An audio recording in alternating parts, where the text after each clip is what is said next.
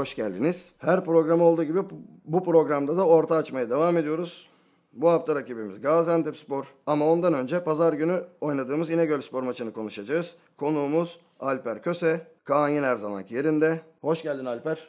Hoş bulduk. Bu pazar günü İnegöl'deydik. Maça beraber gittik, beraber izledik, beraber döndük. O malum köftecide de beraberdik. 1-0 galip geldik. Fakat ben oynanan futbolu ve e, Sakaryaspor'u beğenmedim.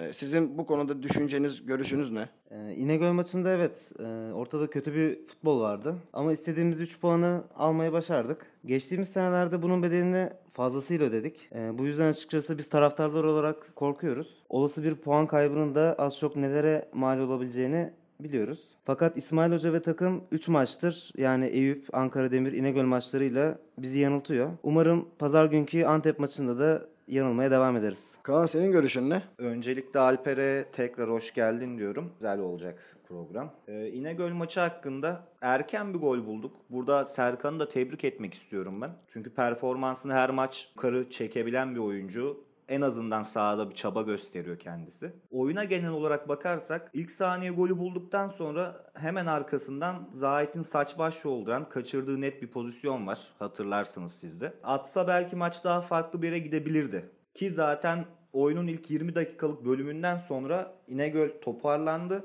Orta sahada biz, bize üstünlük sağladılar. Bu da bizim programlarda konuştuklarımız aslında bir nevi doğruladı diyebilirim. Orta saha zafiyetimiz zaten var. Ferhat ve özellikle Oğuz'un yokluğunda bu zafiyet daha da belirginleşti İnegöl maçında. Yine üstüne üstüne basa basa söylemek istiyorum. Amacımız bu ligden direkt çıkmaksa bu tarz bir oyun ve bu kadro yeterli değil. Eyüp Spor ve İnegöl maçını izleyenler daha iyi anlayacaktır. Eğer ki rakipler biraz daha becerikli olabilselerdi bugün tüm şehir dört bir, dört bir koldan sistem ediyor olurduk. Ki ben kendi adıma zaten yine sistem ediyorum. Kulübeye dönüp bakarsak şöyle bir durum da zaten var. Havaya saçılan paraları görebiliriz. Zaten değineceğiz bu konulara da. Playoff oynayacak bir takım için çok fazla bir maliyet. Bu noktada hani Alper biraz önce şey dedi. İnegöl, Eyüp ve Adana Ankara Demir maçlarında işte takım bizi yanılttı dedi. Beni pek yanıltmadı. Çünkü her zaman söylüyorum galibiyetin niteliği önemlidir ve nitelikli galibiyetler alamıyoruz. Bakalım nerede patlayacak teker. Şimdi İnegöl aslında yani ben şöyle gireyim konuya. Şimdi Eyüp Spor, Ankara Demirspor, e, İnegöl. Arka arka oynadığımız 3 maç. 3 maçta takımın performansı ciddi derecede kötü. Bir, bir- siz de farkındasınızdır. Yani düşüş var böyle önceki maçlara oranla. Ya acaba yani diyorum ki bunu hani rakipleri küçük görme gibi bir şey mi? Yani rehavet. Hani biz seri yaptık zaten. Hani bizim karşımızda kimse duramaz. Bunlar bizim için çerez deyip sahaya mı çıkıyorlar? Çünkü biz Manisa'daki gibi erken gol bulduk. Manisa'da hatırlıyorsunuz yani biz stada daha girdik. ikinci gol daha tribüne çıkarken ikinci gol gelmişti. Daha ne ne olduğunu anlamadık. Burada da öyle. Hani ben, biz gördük maçtaydık. Fakat yani 10. saniyede bir gol attık ama ondan sonra hiçbir şey yok takımda. Yani zaten Zahit'in kaçırdığı gole Allah'ım ya Rabbim bilmiyorum ne diyeceğim. Yani hiçbir şey yoktu. İnanılmaz derecede kötü bir şey gidiyor. Şimdi Gaziantepspor gelecek rakibimiz. O da alt tarafta ya da alt e, sırada oynayan bir takım. Yani yine bu sürer mi e, bu kötü futbol bilmiyorum. Ona anlam veremiyorum ben. Sizin düşünceniz ne? Ee, mesela Talha şey dedin Zahit. Yani tamam eleştiriyoruz ama eleştirirken de hani şunu da unutmayın malzeme bu. Belki İsmail Hoca'nın da Zahit'e şunu demesi gerekiyor. Ya Zahit sen böyle oynuyorsun ben seni böyle oynatıyorum ama artık böyle oyna. Nasıl oyna? Şimdi Zahit'e baktığımızda top kontrolü yok. Adam eksiltme özelliği yok. E, kanat oynuyorsun. Ne yapman gerekiyor? Tamamıyla şunu yapman gerekiyor. Ayağa pas yapacaksın. Fazla ikili mücadeleden kaçınacaksın ki Zahit ikili mücadelede çok zayıf kalan bir adam. Çok zayıf kalan bir futbolcu.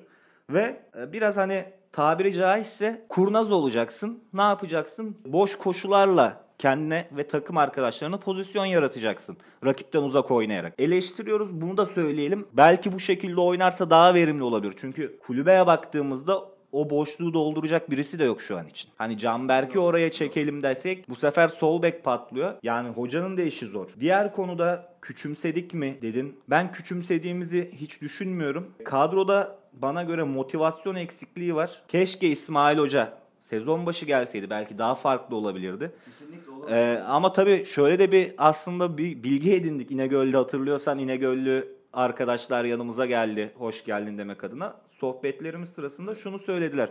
İsmail Ertekin sonradan gittiği takımları şampiyon yaptı hep dediler. Evet, aynen. Ya belki İsmail Hoca sezon başında gelseydi tam tersi bir durum da yaşanabilirdi ama yani sorduğuna binaen şunu diyebilirim. Küçümsemekten ziyade biz kadro derinliğimizin ve hani yeni bir tanım geldi ya futbola kadro mühendisliği diye.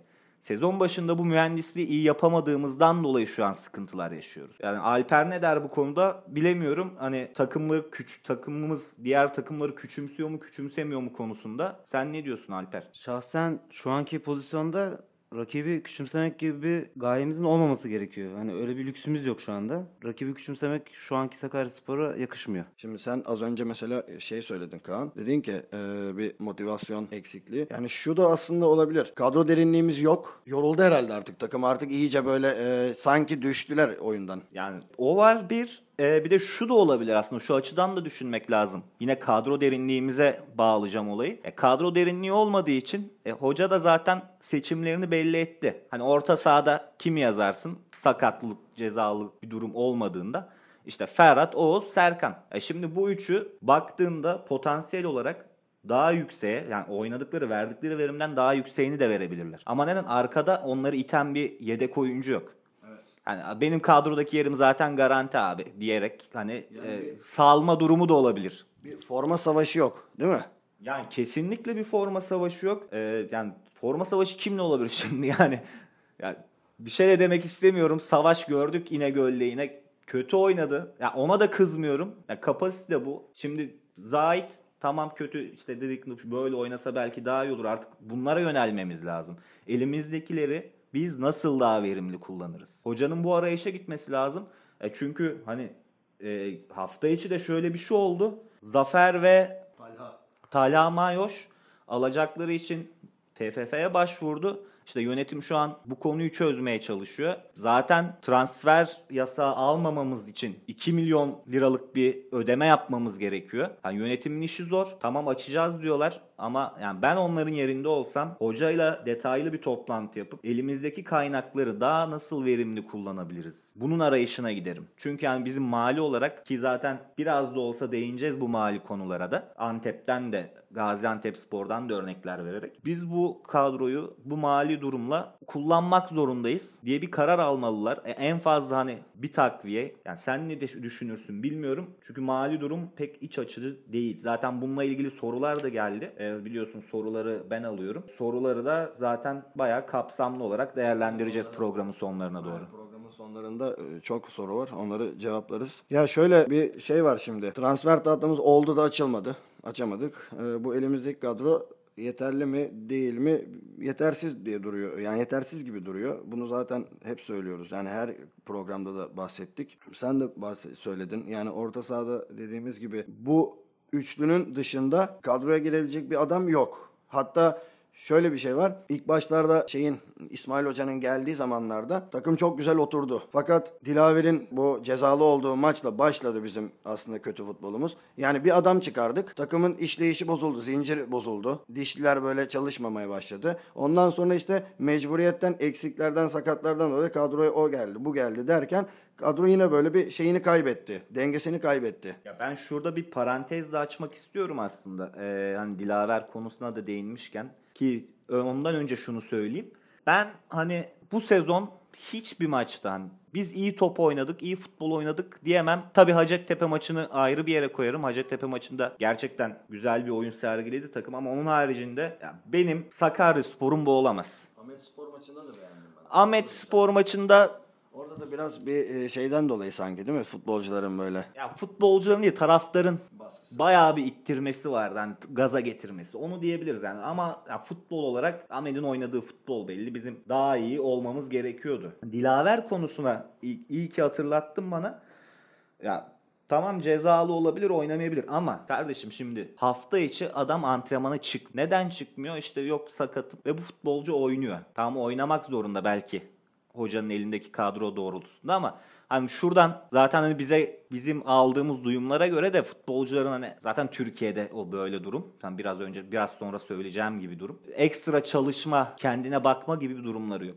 Ama bak arkadaşım yani sen bu işten para kazanan bir insan olarak, profesyonel olarak tanımlanan bir insan olarak kendine bak. Özellikle Dilaver. Yani sen hani bu sakat halinle, kendine bakmıyor halinle az çok bu katkıları verebiliyorsan demek ki kendine baksan daha farklı. Ki zaten hani Dortmund altyapısı olan bir adamın bu liglerde olmasının sebebi de zaten o profesyonelliğin gereklerini yerine getirememesidir. Bizim zaten bunu da aşmamız lazım. Yani anlayış olarak ya komple ya nasıl söyleyelim Talha Alper Hani komple bir anlayış değişikliği olması lazım. Ya bu kendine bakmama genel durum Türk futbolcularında çok Ya var zaten. kesinlikle. Hani bu Süper Lig topçularında da var aynısı.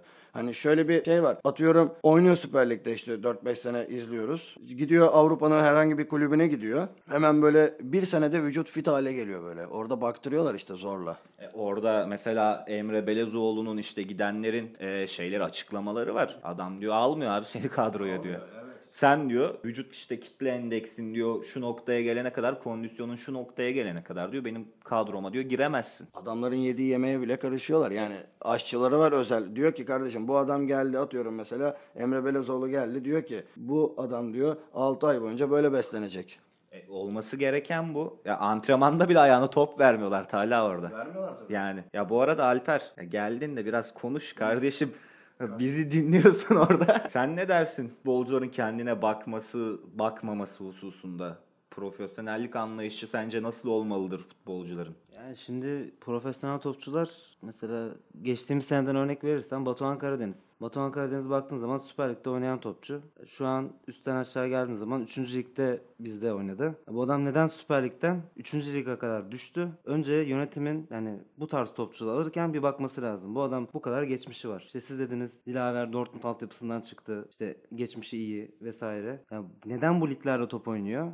Neden biz bunu al- biz bu topçuları alıyoruz? Yani önce ön- önce buna bakacaksın. Ona göre bu topçuyu alacaksın. Yani kesinlikle. Yani o yüzden konuyu da fazla dağıtmadan son olarak hani İnegöl maçı hakkında da şunu söyleyeyim. Ben memnun olmadım oynanan oyundan ki İnegöl'ün benim görebildiğim net iki pozisyonu var. Birisi direkten döndü hatta ben nasıl atamadı dedim izlerken. Şanslıydık ya da rakip beceriksizdi. Yine aynı noktaya çıkıyoruz geçmiş programlarda. Eyüp maçını yorumlarken de bunu dedik. Hani çekirge bir sıçrar iki sıçrar. Hani baktığımızda şimdi biraz önce biraz sonra konuşacağımız Gaziantep Spor maçında Gaziantep Spor takımı hakkında da hani konuşacağız. Ben bana göre İnegöl'den daha iyi bir takımlar. Çünkü kaybedecek bir şeyleri yok. Tabii canım zaten puan olarak da İnegöl'den daha fazla puanları var. Yani Yani sıralama olarak da baktığın zaman üsteler zaten. Puan silme cezalarını çıkarsak. İnegöl'den zaten üsteler yani. O zaman e, İnegöl maçı bitti herhalde değil mi? Hepinizin söyleyecekleri. İsmail Ertekin mevzusu vardı. tamam o zaman Alper İsmail Ertekin mevzusu nedir abi mevzu? Ee, İnegöl maçı öncesinde stadın orada İnegöl sporlarla bir araya geldik. Oturma fırsatımız oldu. İsmail Hoca'ya mevcut İnegöl spor kadrosunu kurup gittiği için ve onun yüzünden takımın bu halde olduğu için kin ve nefret dolu sistemler ettiler bize. Ve maç boyu verecekleri tepkilerin yani Sakarya Sakarya Spor ve bizlerle ilgisi, ilgisi olmadığını dile getirdiler. Yani maç boyu zaten bayağı bir tepki gösterdiler. Yani tabii e, bizim zaten hani öğrendiğimiz konu da hani İnegöl maçı maçından önce yaptığımız programda da biz tam aksini söyledik. İsmail Hoca'nın kurmadığını, istediği futbolcuların alınmadığını, bu yüzden sorun çıkıp ayrıldığını. E tabii hani oradaki İnegöl yönetimi de giden hocanın arkasından hani şunu diyemez. Evet biz almadık adamın istediklerini. Biz kendi kafamıza göre transfer yaptık diyemez. E gitti Sakarya Spor'a gitmek için bizden ayrıldı der. Taraftarı o- öyle sakinleştirir. Zaten kötü durumdalar. Evet. Kerem aldık maçı geldik. Yani sonuç olarak aldık maçı ve bu maçı almamıza sindiremeyenler de var tabii. Hani Fatih Akyel gibi insanlar ki Fatih Akyel ve ben lafı açılmışken belki çok alakasız olacak ama benim bir tespitim var. Şimdi Fatih Akyel'dir, Emre Belezoğlu'dur, işte odur, budur. Abi bakıyorsun hepsi Fatih Terim'in elinden geçmiş adamlar. Bugün dönüp işte o malum Fenerbahçe Galatasaray maçından sonra bakıyorsun gündeme hala meşgul eden hareketlerini Fatih Terim'in. Ya sizce de doğal değil mi? Şimdi o teknik direktörün elinde yetişen bir adamın gidip Sakarya Spor soyunma odasına zorla girmeye çalışması, saldırması falan Sizce normal değil mi? Yani tabii o hastane basıp da silahla o adam da onun elinden çıktı. İsmini de vermeyelim boş ver. Fatih Akkel dediğimiz adamın zaten bir sürü şike dosyası var. Malum yani. Beklenmedik bir şey değil. Ya ilk ben kendimi rahatlattım şu an. Hani ben farklı ya da uç düşünmüyormuşum. Yok yok aynı düşüncedeyiz o konuda ya. Yani o sonuna kadar haklısın. O zaman sen sanırım Antep maçına geçelim diyordun. Evet yani geçelim Gaziantep spor maçını. Biraz Gaziantep'ten bahsedelim. Gaziantep spordan bahsedelim. Ee, Gaziantep spor maçını konuşalım. Yo şöyle e, anlatayım isterdim. Biraz Gaziantep spordan kısa bir örnek vereyim. Yani kısa bir e, özet vereyim. Ona göre üzerine konuşalım isterseniz.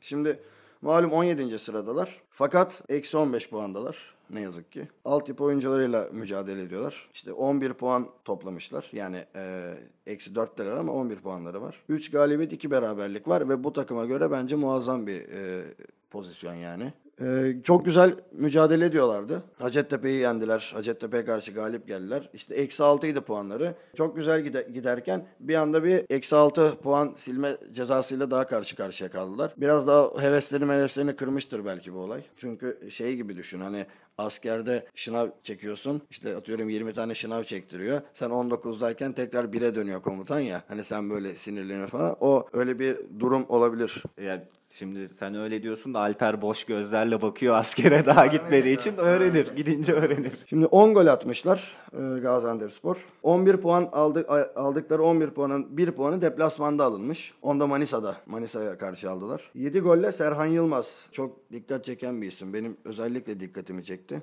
Özellikle baktım. Yani 10 golün 7, 7'si Serhan Yılmaz'dan gelmiş. İki, zaten 2 sezon önce Süper Lig'delerdi. E, çok acı bir şekilde düşüyorlar ki buradan da herhalde tutunamayacaklar diye düşünüyorum. Benim neden bilmiyorum ama çok sempati duyduğum bir takım. Çocukluktan beri böyle bir Gaziantepspor'a karşı bir sempatim var. Bilmiyorum neden. Ya sen üniversitede zaten Gaziantep'teydin. Güzel güzel anılarında var. Bir buçuk, ya o analarımdan hepsinden bahsetmem tabii de bir buçuk sene Gaziantep'te tabii yaşamışlığım vardı. Hatta e, sırf Gaziantep maçlarına gitme nedenim rahmetli Denigris'ti. Antonio Den- Denigris'i izlemek için Gaziantep spor maçlarına giderdim. Allah rahmet eylesin buradan da onu. Yani şimdi baktığımız zaman herkes mesela şey diyor. Diyor ki e, bu takım işte kardeşim çocuklarla oynuyor şöyledir böyledir kolay lokma değil. Kesinlikle değil. Çünkü e, sahaya şeref için, onur için çıkan çocuk bunlar. Çocuklar bunlar. Ve saldırıyorlar. Yani oynuyorlar çok güzel. Dediğimiz gibi 11 puan boş bir puan değil böyle bir takıma göre. Ben araya gireyim. Birkaç bilgi de ben vermek istiyorum. Biraz araştırma fırsatım oldu bu konuyu. Senin söylediklerine ek olarak ben Gaziantep Spor'la yaptığımız 10 maç bilgisine ulaştım. Doğrudur, yanlıştır. Yani 10 resmi maç olarak gözüküyor. Son, son 10 maç yani değil mi? Oynadığımız son 10 maç. Yani resmi kayıtlarda o şekilde geçiyor. Ya ilk maçımız zaten Gaziantep Spor'la 1981 yılında e, Sakarya Atatürk Stadı'nda oynamışız. Ve şimdi dinleyenleri de biraz eskiye götürelim. Yenal'ın golüyle 1-0 kazanmışız. E, bu 10 maçtan biz 3'ünü kazanmışız. Antep 6 tane 6 maçı kazanmış. Bir maç berabere sonuçlanmış. Şöyle de bir şey var. En farklı galibiyeti iki takım arasında oynanan biz almışız ve bu da 6-2. Yani çok güzel, şahane bir skor. Ve bu da 1999 sezonunda yine Sakarya Atatürk Stadı'nda oynanan maçta. Yine dinleyenleri özellikle yaş grubu daha yüksek olan abilerimizi heyecanlandırmak, o günlere götürmek adına istiyorsanız size golleri atanların ismini de okuyayım. O 6-2'lik maçta. Ee, Mehmet Ali Honca atmış. Hüseyin Çimşir atmış. Şitrizo atmış. Yusuf Tokaç atmış. Aygün Taşkıran ve Timuçin Bayazıt atmış. Yani böyle bilgiye ulaştım. Takıldım öyle. Farklı şeyler araştırırken bu denk geldi. Bunu da paylaşmak istedim. Ama senin dediklerine dönecek olursak kesinlikle saldıran bir takım ve İnegöl Eyüp Ankara Demir maçlarına göre bence daha zor geçebilecek bir maç. Yani neden daha zor? Belki daha kolay da geçebilir ama benim düşüncem artık kaybedecek bir şeyleri yok. Kesinlikle hani bazı takımlar diyoruz ya buraya 1 puan için gelir. Antep'in amacı şu an her maça 3 puan parolasıyla çıkmak. Yani çünkü başka bir kurtuluş yolları yok şu tabloda. Sen ne düşünürsün Alper hani Antep konusunda, Gaziantep konusunda? Gaziantep Spor'u kesinlikle küçümsememek lazım. Yani adamlar dediğiniz gibi kaybedecek bir şeyleri yok. Maçı almaya çıkacaklar. Eğer rehavete kapılmış bir Sakaryaspor varsa pazar günü yani rakibini küçümseyen bir takım olursa ya ben maçı verebileceğimizi en azından puan kay- kaybı yapabileceğimizi düşünüyorum. İnşallah öyle bir durumda karşı karşıya kalmayız. Maçı rahatlıkla alırız. Ya şimdi Alper'in söylediği aslında benim de aklımda olan bir şey. Yani sahaya ya bunlar hani zaten düşmüş diye çıkarsak onlar bize düşmediğini gösterirler. Ki hani şöyle de bir şey var. Taraftarın da şu yönde. Ya Antep geliyor zaten kazanacağız. Banko 3 Man- öyle bakılmaması lazım. Çünkü 15 puanı silinen Antep, eksi 15 alan Antep 11 puan toplamış. Şu an eksi 4'teler. Yani şöyle oradan bakmak Yani e, lazım. puanları silinmese 13. sıradalar. Yani İnegöl'ün Eyüp'ün üstündeler bunlar. Yani dediğimiz gibi biz Manisa'yı da Manisa'yı da dedik hani basit diye adamlar 3 tane gol attı bize. Yani bir sezon he, bir sezonda neredeyse en çok golü biz hani utanmasalar bütün golleri biz atacaklardı adamlar. Yani küçümsemek sıkıntı yaratır bize. Ee, peki Antep maçına e, ön analizine eklemek istediğin bizden, onlardan kaç bir şey var mı? Yani dediğimiz gibi bu eklemek istediğim bir şey şimdilik yok. Söyleden zaten söylediklerimizi söyledik. Aslında e, konuşul konu yani konuşulması gereken kısa bir konu var. Onu sana ben e, şey yapayım. Şimdi Gaziantepspor dediğimiz gibi iki sezon önce Süper Lig'delerdi. E, fakat beceriksiz yönetimler e, sayesinde bu takımların sayısı son yıllarda gitgide artıyor. Yani bunun örneğini gördük işte Ordu Spor, Mersin İdman Yurdu'yla gördük. İşte e, sevmesem de Des Kardemir Karabük Spor'la gördük. İşte daha birçok nice takım böyle bu şekilde amatöre doğru sürükleniyor. Bu konuyu ben sana paslayayım Kaan. Ben de zaten o yüzden sormuştum sana hani eklemek istediğim başka bir şey var mı araya girmesin sonra unutulmasın diye. Dediğin gibi zor durumda olan bir takım mali yönden ki bu liglerde hemen hemen bütün takımlar ki Türkiye'de hemen hemen bütün takımlar aynı senaryoyu yaşamak mecburiyetinde bırakılıyorlar, kalıyorlar. O ya da bu sebeplerden dolayı. Her zaman programda vurgulamaya çalıştığımız bir konu var. Şu konu var. Yanlış yönetim uygulamaları, plansızlık ve siyasi otoriteye bel bağlama durumları birçok takım gibi Gaziantep Spor da bu duruma getirdi. Yani biraz önce sen ne güzel söyledin. İki sezon önce Süper Lig'de hatta daha öncesine gidersek UEFA'da o dönemin ismiyle UEFA Kupası'nda boy göstermiş bir takımdır Gaziantep Spor. Yakın dönem diyebiliriz. Ki şöyle de bir durumları var. Baktığında iki sezon öncesine yani Süper Lig'de oldukları dönemde yüksek bedelle oyuncular sat, satan bir futbol takımı. Özellikle Beşiktaş'a. Yani Beşiktaş'ta o tabatalar falan İsmail İsmail Köybaşılar bunları gönderdiler ki yüksek bedellere özellikle böyle bir kulübün bu, bu durumda olması ayrıca incelenmesi gereken bir durum. Üzerinde durulması gereken bir konu bana göre. Ya futbol zaten endüstriyelleşen bir alan oldu artık. Yani bu hepimizin artık malumu hepimizin ne kadar endüstriyel futbola karşıyız desek de artık bunu kabul ettik. Kabul etmek zorundayız. Yani bu değişmeyecek bir şey bu saatten sonra belki. Hani nasıl şöyle bir tartışma vardır. Edebiyat derslerinden de hatırlayacaksınızdır. Sanat sanat için mi yoksa toplum için mi tartışmaları vardı. Ee, ve bu tartışmalar şu postmodern yaşam yaşamda artık sanat para içindirle noktalandı. Aynı durum e, spor için, futbol için de geçerlidir. Biz nasıl ne kadar desek de endüstriyel futbola karşıyız. İşte spor bir kültürdür, futbol bir kültürdür. Daha farklı şekilde yaşanmalıdır desek de endüstriyel futbolda bu tezin bir noktasıdır. Ve şunu da söylemek istiyorum açıkçası. Sporu spor, futbolu futbol olarak yaşatmaya çalışanlar tribünlerdir. Yani biz kaldık endüstriyel futbolun karşısında sadece. Hatta o bile artık yıkılmaya başladı. Bu insanların tertemiz mücadelesine, sevgisine toz tanesi kadar rant bulaştırmamış bu insanların samimiyetidir kalan. Futbolun sadece futbol olmadığını söyleyip sadece futbol değildir kavramına maddi çıkar olarak yaklaşmayan güzel insanlardır sporu futbolu iliklerine kadar tertemiz yaşayanlar. Yani sahadaki yöneticiler e, futbolcular değildir. Artık yani bunu da bir kabul edelim. Hani tamam bazen duygusallaşıyoruz yönetimlere diyoruz ki ya böyle yapın falan ama olmayabiliyor. Bizim gibi güçlü bağ kuramıyor biliyor, kuramayabiliyorlar. Ki bunu da zaten yöneticilerin vesairenin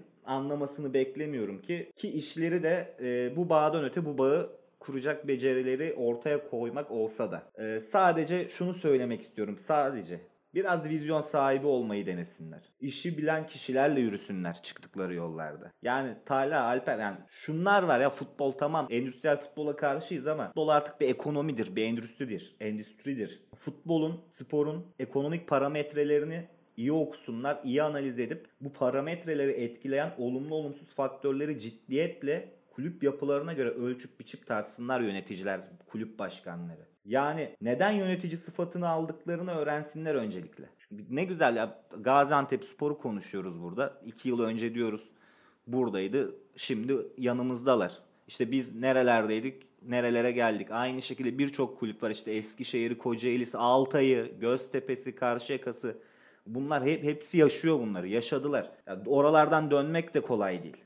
Dediğim gibi yönetici sıfatını neden aldıklarını öğrenmeliler.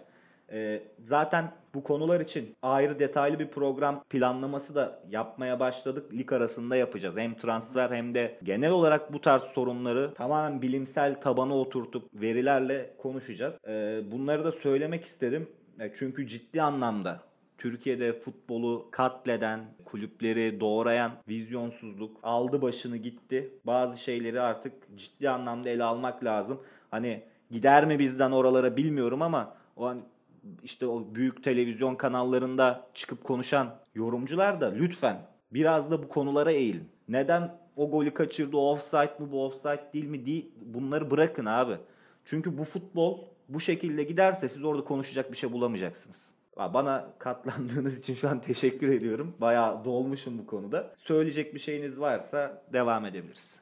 Ya çok güzel söyledin. Ee, hepimizin aslında söylemek istedikleri bunlar. Ya aslında konuşulacak o kadar uzun bir konu ki bu. Yani Kesinlikle. dediğimiz gibi yani Gaziantepspor şimdi rakibimiz olduğu için biz böyle bir konu açtık. Ama bu durumda olan saydık da az önce yani say say bitmeyecek o kadar çok kulüp var ki biz de bu yollara geçtik. Biz de bu yollardan geçtik. Tabii e, bu kadar kötü olmadı, olmadık yani Allah'a şükür. Gaziantepspor'un işi gerçekten çok zor. Yani e, çok e, yani astronomik rakamlarda bir borçlardan bahsediliyor ki e, birçok kulüpte futbolcular e, bırakın hani e, sularının akmasını, elektriği yaşamamı görmemesi, elektriksiz olmasını yani yiyecek yemek bulamıyorlar. Yani Ordu Spor'un geçen seneki şeyinde tesislere hiçbir şekilde bir şey yok. E, futbol şey, taraftarlar kendileri götürüyordu kumanya, işte yemek, futbolcuları kendileriyle yemek yaptılar. Bunlar çok kötü şeyler, acı. Yani insanın sevdiği futbol kulübünün bu hallerde olması yani kaldırılacak bir şey değil tabii. Allah yardımcıları olsun Gaziantepspor'un ve e, diğer bu şekilde olan kulüplerin. Ve bizim de hani biraz önce şey Tabii dedin. canım. hani biz bu kadar kötü ol- olmadık dedin. Olmayacağımız anlamına gelmiyor. Onun Çünkü garantisi yok. Ya çünkü bizde de hani düzelen hiçbir şey yok. Yani bakıyorsun abi 3 sene önce neysen şimdi de olsun yine aynı mantık hani her gelen aynı şeyi deniyor. Her gelen aynı şeyi. Ya biraz bakın bu adam zaten bunu yapmış. Olmamış. Yine sen geldiğinde aynı tabloyu yap, yaşamışsın. Bari sen farklı bir şey yap ki senden sonra gelen senin yaptığını nasıl ileri götürür? Yani kurumsallaş. Mevzu bu. Şimdi şöyle de bir şey var. Yani yönetimsel açıdan Sakaryaspor'da, şimdi Sakaryaspor'u konuşalım. Bir devamlılık yok. Yani her yönetim sürekli değişiyor. O yönetim onun getirdiği topçuları komple sil baştan götürüyor. Yeni topçular alıyor.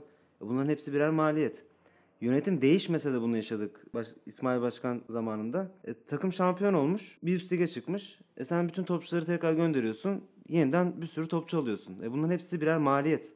Yani çok parayla çok iş yapmak mesele değil. Az parayla çok iş yapmak mesele. Mevzu aslında dediğin gibi tamamen o e, eldeki kaynakları dengeli kullanabilmek. Hani biraz önce biraz seri konuştum belki atlam, atlamış da olabiliriz. O dinleyenler atlamış olabilir. E, ek- futbol ekonomisinde parametreler var. Yani senin gelir kaynakların onlar bunlar bellidir, sınırlıdır. Neyi nasıl yapacağın zaten bellidir.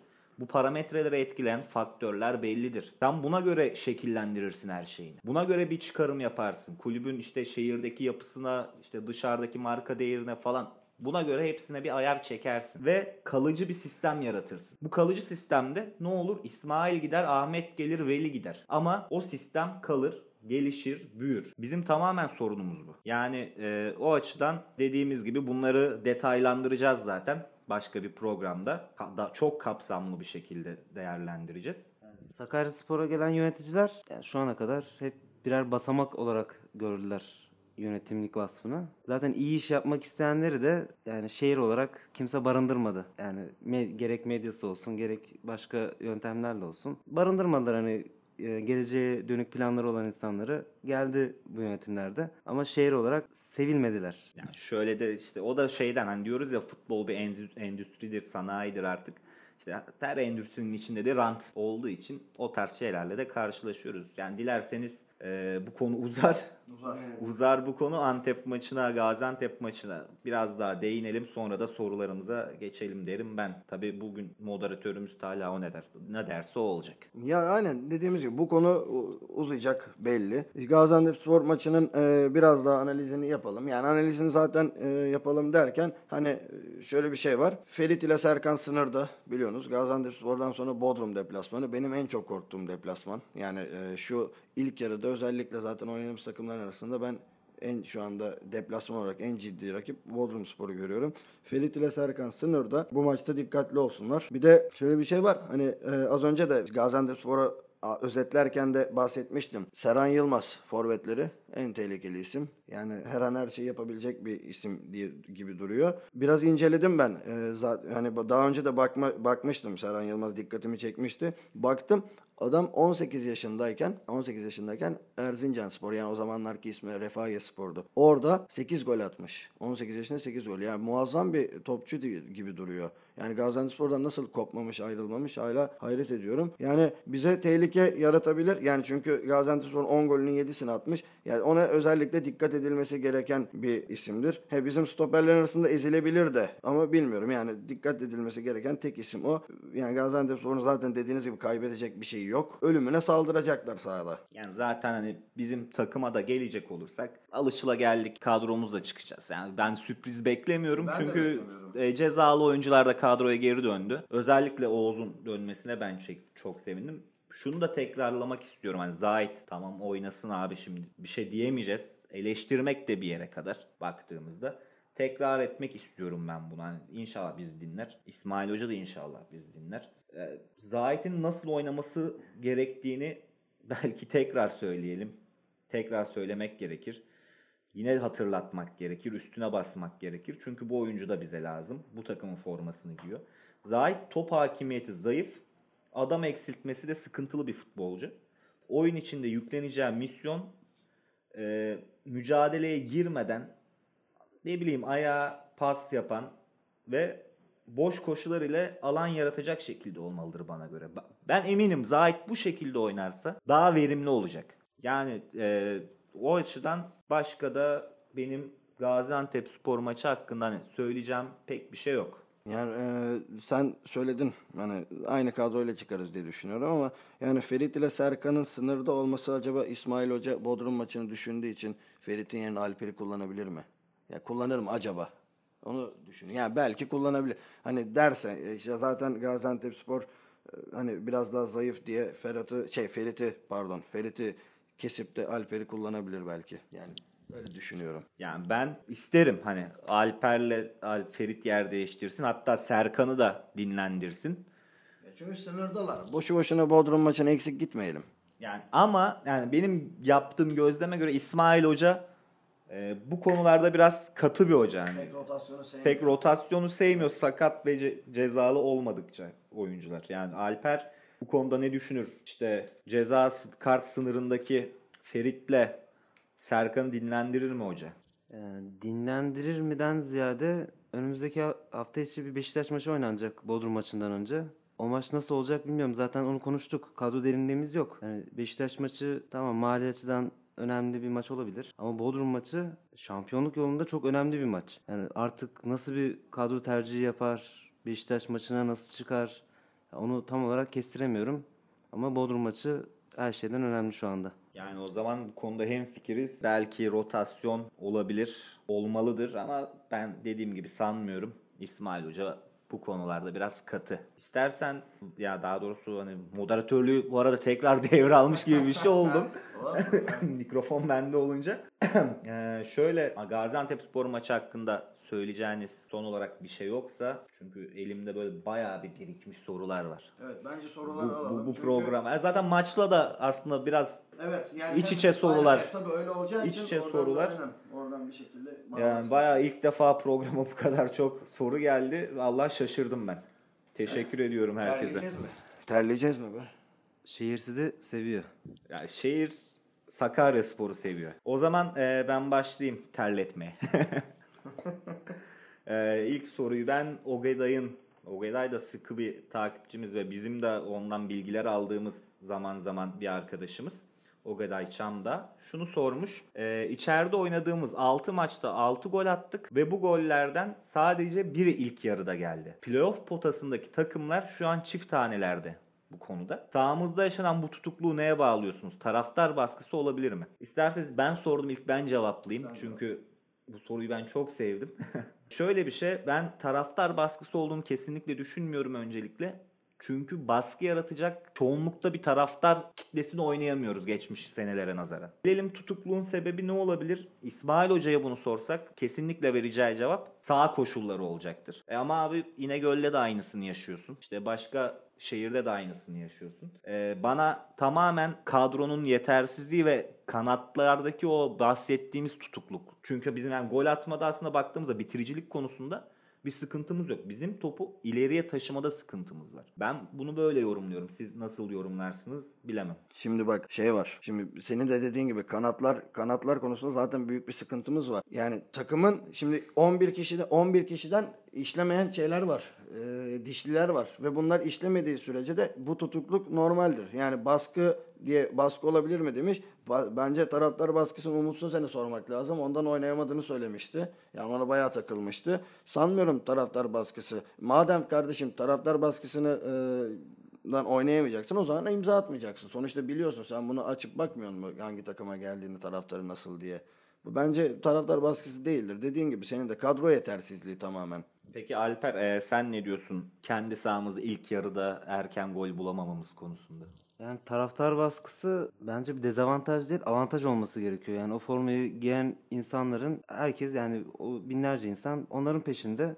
Dediğim gibi avantaj olmaması lazım. Şey dezavantaj olmaması gerekiyor. Avantaj olarak bakmaları gerekiyor. Zaten hani kanat futbolu oynuyoruz. Kanatlar Talhan'ın dediği gibi işlemiyor. Orta saha zaten senelerdir yani orta orta saha yok yani. Öyle diyeyim. Ona bağlıyorum yani orta sahadan forvetlere top gitmiyor.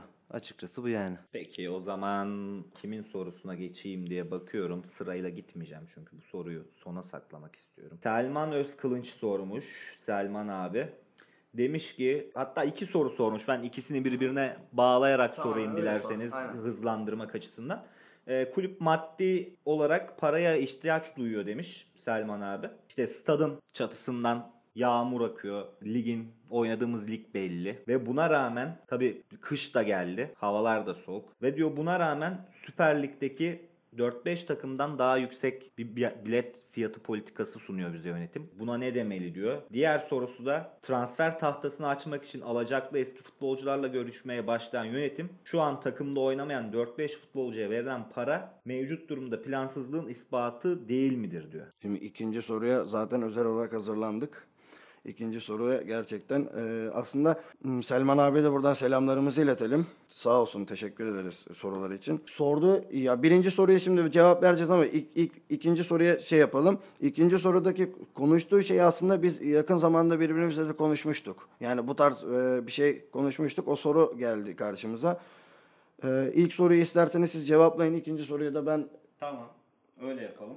Ee, ilk soru hakkında kesinlikle bilet fiyat politikası zaten yüksek. yüksek. Tamam belirttik. hani biraz önce yine vurguladık bazı parametreler vardı işte. Maç hasılatı da bu parametrelerden birisidir ama bu parametreleri oluştururken bu parametrelerdeki bu maliyetleri işte taraftara sunduğun hizmeti diyelim biz hani onlar öyle baktığı için olaya Evet. bilet fiyatını belirlerken birçok şeyi de göz önünde bulundurmak zorundasın. Tamam ilk başta kulübün mali yapısını göz önünde bulunduracaksın. İkinci bulunduracağın şey oynayacağın, oynadığın lig. Üçü, sonra bulunduracağın, göz önünde bulundurman gereken nokta şehrin takımı olan ilgisi. E sonrasında zaten ülkenin zaten ekonomik durumu, işte şehrin insanının demagojik özellikleri bunları göz önünde bulundurarak bu bilet fiyatlarının belirlenmesi lazım. Ben bunu böyle düşünüyorum. Bu yüzden bence pahalı pahalı değil diyenler de var ama kesinlikle katılmıyorum. Hani e, demiştim ya bir buçuk sene Gaziantep'te işte Gaziantep spor maçlarına gittim. O zamanlar 1 liraya bile satıyorlardı Süper Lig'de. Ki düşmeden önce de bir sene 1 liraydı. Yani 2 sene önce Süper Lig'de oynadıkları zaman da 1 liraydı. Kayseri Spor'da da öyle diyorlar. Hani 1 lira bahsediyorlar. Geçen gün hatta e, Çaykur Rizespor'un millet fiyatlarını da atmıştım siz hatırlarsınız. Yani gerçekten hani gülünç rakamlar ama sen ikinci ligdesin yani şey olarak e, basamak olarak üçüncü ligdesin. E, Yani çok saçma buluyorum ben ya çok yüksek. Yani şöyle bir şey var. Şimdi bu bilet paraları veriyoruz. Yani maçlara gidiyoruz sıkıntı yok. Ama yani şimdi biz neresi olsa hani taş duvar olsa gider maçımızı izleriz. Ama her insan bu şekilde düşünmüyor. Devre arası tuvalete gidiyorsun. ışıklar yanmıyor. Statta doğru düzgün çöp kovası yok. İnsanlar yerlere çöplerini atıyor. İşte mescide gidiyorlar namaz kılmaya. Mescide a- ayakkabılarıyla girilmişler. Hani insanlar namaz kılamıyor. Yani şimdi insanlar düşündüğün zaman verdiği paranın karşılığını almak istiyor. Yani bu gerek futbol açısıyla olur, gerek mevcut stadın Hizmetle. Hizmetiyle yani olması olması gereken hizmetiyle. Şu an bir hizmet yok stad açısından. Turnikeler de çalışmıyor. Turnikeler çalışmıyor. Enteresan bir durum hani. Stadın dediği gibi Selman abinin dediği gibi zaten çatısı su akıtıyor. E yani niye bu kadar yüksek paraları veriyoruz da ne oluyor? Yani bunu soran insanlar var ki haklılar da hani. Tamam biz belki sormuyoruz hani kişisel olarak. Ya ben- Sormuyor olabiliriz ama ki insanlar bunu sormakta gayet de haklı. Ya ben rahmetli Sakarya Atatürk stadında eski eski stadımızda açık kale arkasında yağmurlu bir maçta buradaki kadar ıslanmamıştım. Gerçekten ıslanmadım ya. Hani yağmur yağıyor skorboardun altına girdim tamam. Ama burada maratonda şey yani maraton denilen tribünde yukarı doğru kaçıyorsun hala ıslanıyorsun. Enteresan. O zaman e, diğer soruyu direkt Talha'dan ama biraz da hızlanalım. Size hatırlatayım bu durumu da. Şimdi demiş e, Selman abi sormuş. Demiş ki işte 4-5 oyuncu e, mevcut kadrodan e, gönderilse. Demiş evet e, bize çok çok yük olan oyuncular var. Mesela gönderecek olursam eğer şöyle 6 oyuncu var benim kafamda. Hani e, boşu boşuna kulübede oturup da para alan futbolcular. Biri Ferhat Kaya kaleci. 400 bin alıyor. İkincisi Tevfik Köse. İlk 18'e dahi giremiyor. 450 bin alıyor. Hakkı Can Aksu 170 bin alıyor. O da ilk 18'i zor görüyor. Bunlardan bir tanesi de Umut Sözen. Zaten bundan bahsettik. Hani kulübede oturan bir oyuncu için bu kadar para. 525 bin alıyor. Günay Şakar 200 bin alıyor. Mert Can Aktaş 250 bin alıyor. Topladığımızda 2 trilyon para ediyor eski parayla. 2 trilyon. Ya bizim için çok büyük bir yük. Yani şöyle büyük büyük araya girdim. 2 milyon bugün yönetim diyor ki bizim transferimizin kapanmaması için bize 2 milyon lazım. Al kardeşim sana 2 milyon. İşte o para Yani şimdi sezon başında sen neden bu transferleri yaptın? Neden yani şu liglerde Türkiye ortamında Murat Hacıoğlu gibi bir adamı neden sportif direktör olarak getirdin de sen bize bu tabloyu yaşattın? Yani çıksınlar bunun biraz da hesabını versinler. Şimdi hadi bu 6 tane oyuncunun arasından ben Günay Şakar'la Mertcan'ı tuttuk. Hadi diyelim hani kadro derinliğimiz yok deriz, yedek dururuz deriz. Ama mesela Ferhat Kaya, yedek duran bir kaleci için bu kadar para bence gerek yok. Yani şöyle yaparsın. Bu liglerden zaten bu liglerden zaten ikinci kaleci olacak adam her türlü bulursun daha ucuza. Yani Hakkı Can Aksu 170 bin alıyor. Gidip kendi altyapından zaten e, ilk 18'e bile sokmayacağın bir adamı altyapıdan çıkarsan, A2'den adam çıkarsan o da aynı işi görür. Yani idmanlara çıkmak zaten bu kadar. Tevfik Köse zaten 450 bin anında direkt gönderilmesi gerekir bana göre. Çünkü olmuyor, girmiyor. Zaten 4 forvetimiz var bizim. Dördüncü forvet konumuna düştü. Boşu boşuna yük. Bence bunlardan bir an önce kurtulmamız gerekiyor. Bence e, Selman abiye güzel bir cevap verdik. Umarım e, cevapla memnun, olmuştur. Olmadıysa yazsın. Aynen. Yine söyleriz. Ee, Sertaç Baba demiş takımın bir gol bulup skorun üstüne yatıp defans oyuncusunu oyuna alması ne kadar doğru bir hamle. Tamam takım haftalardır gol yemiyor. Umut veren bir oyun da yok ama demiş. Yine aynı şekilde Uğur Özgür abimiz şunu demiş. Bana çok sıkıcı geliyor oynanan futbol. Haftalardır gol yemeyen takım mı yoksa her hafta gol üstüne gol atan takım mı? Aslında bu konuların üstünde durduk. Yani tekrar size pas atmadan e, belirteyim. Takım oynanan futbolu itibariyle zevk vermiyor. Tamam gol yemiyoruz. Biraz da rakiplerin beceriksizliğinden. Nereye kadar gideceğini hepimiz göreceğiz. Başka bir soru Ersin Ayvalı sormuş bize. Transfer yasakları ile mücadele eden bir kulüp olarak Berk İsmail ve Ferit Mayıs 2019'a Mayıs 2019'da Serkan 2020'de serbest kalacak. Yönetimin kadro planlaması doğrultusunda şimdiden hamleler yapması hakkında neler söyleyebilirsiniz demiş. Yani eee, isterseniz bunu da ben cevaplayayım. Yine aslında yayın öncesinde konuştuk. Berk, İsmail ve Ferit gerçekten bir üst ligi kaldırabilecek oyuncular. Serkan belki bocalar ama şöyle de bir durum var. Biz bu ligden zaten çıkarsak herhangi bir şeyle karşılaşacağımızı düşünmüyorum. Transfer yasayla karşılaşacağımızı düşünmüyorum. Bildiğim kadarıyla ciddi güzel bir para alıyorsunuz çıktığınızda. Bu da bize yeterli olan bir para. Ama tabii zaten çıkamazsak bu oyuncuları elde zaten tutamazsın. Belki hani şu açıdan sormuş olabilir, satabiliriz, kazanabiliriz ama bu tarz kumaşı olan futbolcular emin olun bu liglerde ben şu paraya satacağım deyip de satamadığında sana çok büyük işler açar başı. Ya 2019'a kadar sözleşme yapılması bence mantıklı. Neden mantıklı? Şöyle yani bu adamların şimdi hadi tamam bizde çok iyiler. Gerçekten güzel hakkını veriyorlar formanın. Ama vermeseler elimizde kalacaklardı. Bence kısa vadeli sözleşmeler her zaman iyidir. O zaman başka bir soruya geçebiliriz. Fatih sormuş. Hafız Brunson 54 kullanıcı adıyla. Kulübümüzün maddi olarak sıkıntılı olduğu dönemde eş güdüm toplantısına katılmayarak amatörce ceza almasını kabullenemiyorum demiş. Bu ceza, bu ceza tutarı ihmali bulunan şahıslardan mı kesilecek yoksa kulüp kasasından mı çıkacak? Dilersen ben bu soruya da ilk giriş yapmak istiyorum. Bugün soruları ben yanıtlamış olayım. Ya şöyle bir durum var. Öncelikle bizim kulübümüzün bir kasası yok. Maalesef acı bir gerçek. Kulüp kasası dediğimiz olay da zaten her gel sonradan işte başkanlar çeklerini kesiyorlar alacaklara verecekleri. Sonra kulübün bana bu kadar borcu var deyip ortada gezinenler de var. O yüzden ben isterim ki o toplantıya katılmakla yükümlü olan şahıs kimse o versin cebinden. Kimse, kimse o. Ki zaten bize bu soruyu sorarken Burçin Şahindur'a da sormuş aynı zamanda. Ya, Sanmıyorum zaten Burçin Bey'in bu tarz şeylere cevap vereceğini. Onun görevi daha farklı basın sözcülüğü değil çünkü.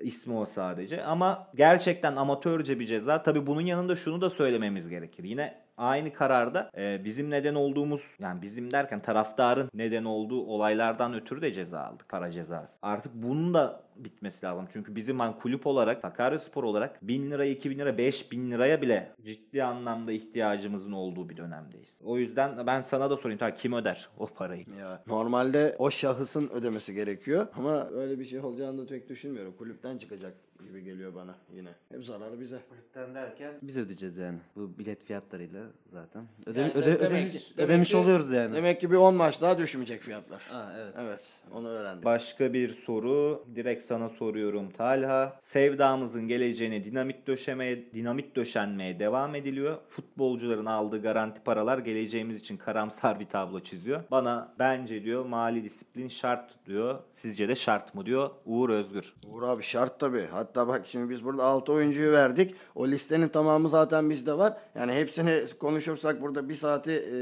2 saati geçer kayıt. E, Tabii ki şart. Yani bunu e, düzenlemesi gerekiyor. Birinin çıkıp da kardeşim dur ne yapıyorsunuz demesi lazım. Yani kesinlikle hani zaten konuştuğumuz konu bizim burada çıkardığımız tabloda en iyimser rakamla 2 milyon zararımız var. 2 milyon TL yani Uğur abi sen de sormuşsun ama biliyorsun aslında cevabı. Biraz daha bıraksalar buradan daha ne kar çıkarırız. Biz de işte e, yemiyor yani. Hani bu kadarı yapabilir. O zaman e, son soruyu sormak istiyorum. Aslında biraz da geçen haftadan kalan bir soru. Yusuf Hacıoğulları, Yusuf abi diyor ki 28.154 kapasiteli stadyum ve Süper Lig ortalaması üzeri seyirci potansiyeli mevcut. Yine dijital medyada en ufak haberi binlerce kez izlenen Sakaryaspor'un göğüs reklamsız sahaya çıkmasını neye bağlıyorsunuz? Sanayicilerin yarışması gereken bir mecra atıl halde duruyor diyor. E, dilersen buna da ben bir giriş yapayım. Ya öncelikle bana göre kesinlikle sorudaki gibi sanayicilerin yarışması gereken bir mecra. Ama neden atıl duruyor? Birincisi biz Sakaryaspor bir marka diyoruz ama bu markayı ne yazık ki pazarlayamıyoruz. PR'ımız yok. İkincisi bu sektördeki işte sanayi sektöründeki ya sponsor olabilecek potansiyeldeki firmaların artık Türkiye'de bu tarz sponsorluklara sıcak bakmadığını görüyor. Ki Sakaryaspor söz konusu olunca bu ne yazık ki daha fazla artıyor. Çünkü geçmişte yaşanan sıkıntıları da göz önünde bulundurursak. Ee, ki üçüncü olarak ben sponsor verecek, sponsorluk verecek firma olarak kendimi düşündüğümde yani markamın nerede temsil edilce, edildiğine dikkat etmek zorundayım. Şimdi bakıyorsun Türk futboluna Her yerde kavga, her yerde gürültü. Her an her, her yerden bir şey çıkabilir. Bizim futbolumuz maalesef böyle. Şimdi neden atıyorum bir Toyota fabrikası gelip de göğüs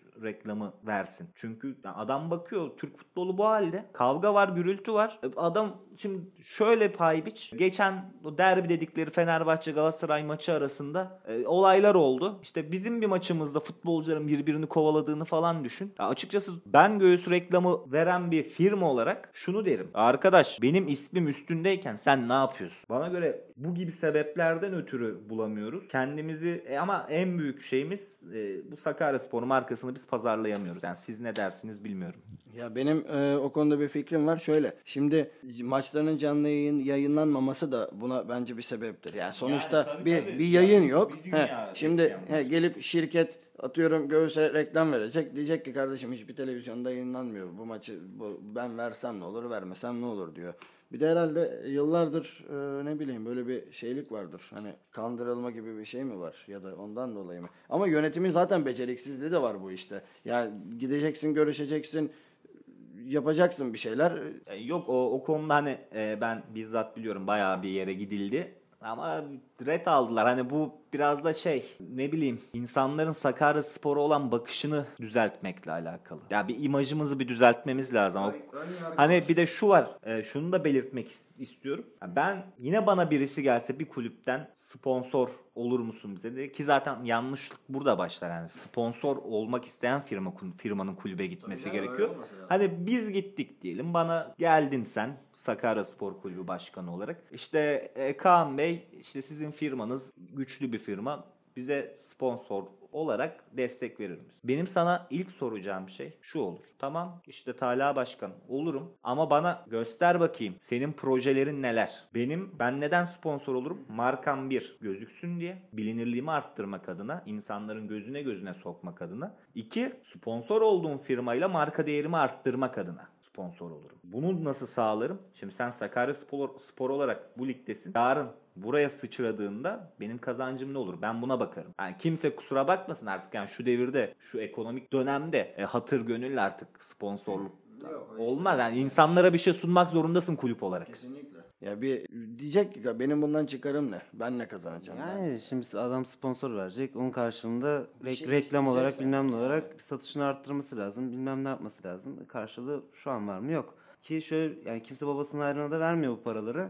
Hatır gönül için para verenler de vardı zamanında. Şu anda verseler zaten hani şeffaf bir kulüp şu an ortada yok. Para gelse de zaten çok bir şey değişmez yani paraların nereye gideceği belli değil. Her zamanki olduğu gibi. Yani kesinlikle son soru demiştik ama bir soru atlamışım sanırım. Alpaslan Günkaya sormuş. Takım olarak gol sıkıntısı, sıkıntısı yaşıyoruz. Sebebi geçen sezon 28 gol atıp gol kralı olan İlyas Çakmak'tan yeterli performans alamamak mı? Ya da biz yanlış İlyas'ı almış olabilir miyiz? İlyas Yalçıntaş maç öncesi konserlerle daha fazla katkı sağlayabilirdi demiş. Yani siz ne diyorsunuz? İlyas Yalçıntaş konusunda sana paslayayım Alper.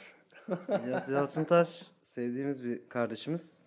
Manisa deplasmanında bayağı bir andık kendisine. E tabii canım yani İlyas Çakmaktaş'tan daha fazla yararı İlyas Çakmak. Çakmak. Yani sen Tam- taşları karıştırdın. Evet taşlar ya- karıştı. E tabii canım daha fazla yararı olurdu İlyas Çakmak. Ya 28 gol attı bu adam da ben inanamıyorum ya nasıl attın? Nasıl attı işte, Kaçı işte penaltı? 8, 8 ya da 10 tanesi zaten penaltı. Bir 8 tane de boş kale yatsa 18 yapıyor abi zaten. Yani tamam gol atmak farklı bir şeydir o işin e, şakası ama hani soru bence biraz absürt bana göre. Alparslan'a da onu ileteyim güzel bir kardeşimizdir. Bizim golle ilgili bir sıkıntımız yok. Yine belirtelim. Gol noktasına gelmekle ilgili sıkıntılarımız var. Yani Tamam, tamam. zaten İlyas oynamıyor. Ya tam onu Berk de gel- gelince affetmiyor. Yani Berke, Berke e, top taşıyan yok. Yani. O sıkıntı. Ya dediğimiz gibi yine kanatlara çıkıyor aslında iş. Ya ben mesela kanat futbolunu çok severim. Ben futbol menajerde bile hep kanattan, hep kanattan ceza sahasına bindirme yaparım. Oradan da gol kazanırsın. Yani hani yok bizde abi o dişler işlemiyor işte. Yani eksikler var, kadroda sıkıntı var. O da bize gol olarak yansıyor. Zaten Berk İsmail'in bitiriciliği mükemmel. Yani o adamı top indireceksin. Adam atacak yani ki atıyordu Adama ge- zaten. Adama geleni çevirmiyor zaten, atıyor. Adam on numara oynuyor. Tabii bu arada bu hafta bir- birkaç haftadır boş geçiyor da. Boş geçiyor da. Evet. Ama Nazar, dediğimiz gibi nazar hani- değdirdiniz adama. Yok hani yani dedik de onu zaten orta sahadan top gelmiyor adam indiren yok adam tek başına ne yapacak rakip defansının arasında.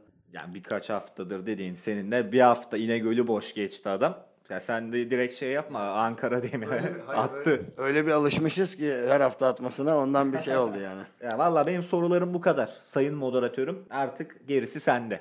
Ya sorularımız e, biraz evet programımız yine uzadı ama e, konular ve sorular güzeldi. E, teşekkür ederiz tüm soru soranlara. Bizden bu haftalık bu kadar. Umarız yani iyi bir şeyler, iyi bir orta aç- açmışızdır. İyi bir şeyler vermişizdir. İyi de dinletiriz kendimizi. Herkese iyi akşamlar dileyelim. Alper Közde tekrardan teşekkür ediyoruz. Ben teşekkür ederim. Herkese iyi akşamlar. İyi akşamlar. İyi akşamlar ama belki de gündüz dinlerler yani. Niye öyle dediniz bilmiyorum ama. Gerisi. Kendi kaydımızdan ağız alışkanlığı olmuş. E, iyi günler dileyelim. Hepinize güzel ortalar dileyelim biz en iyisi. Bir sonraki programda daha güzel konularla görüşmek üzere.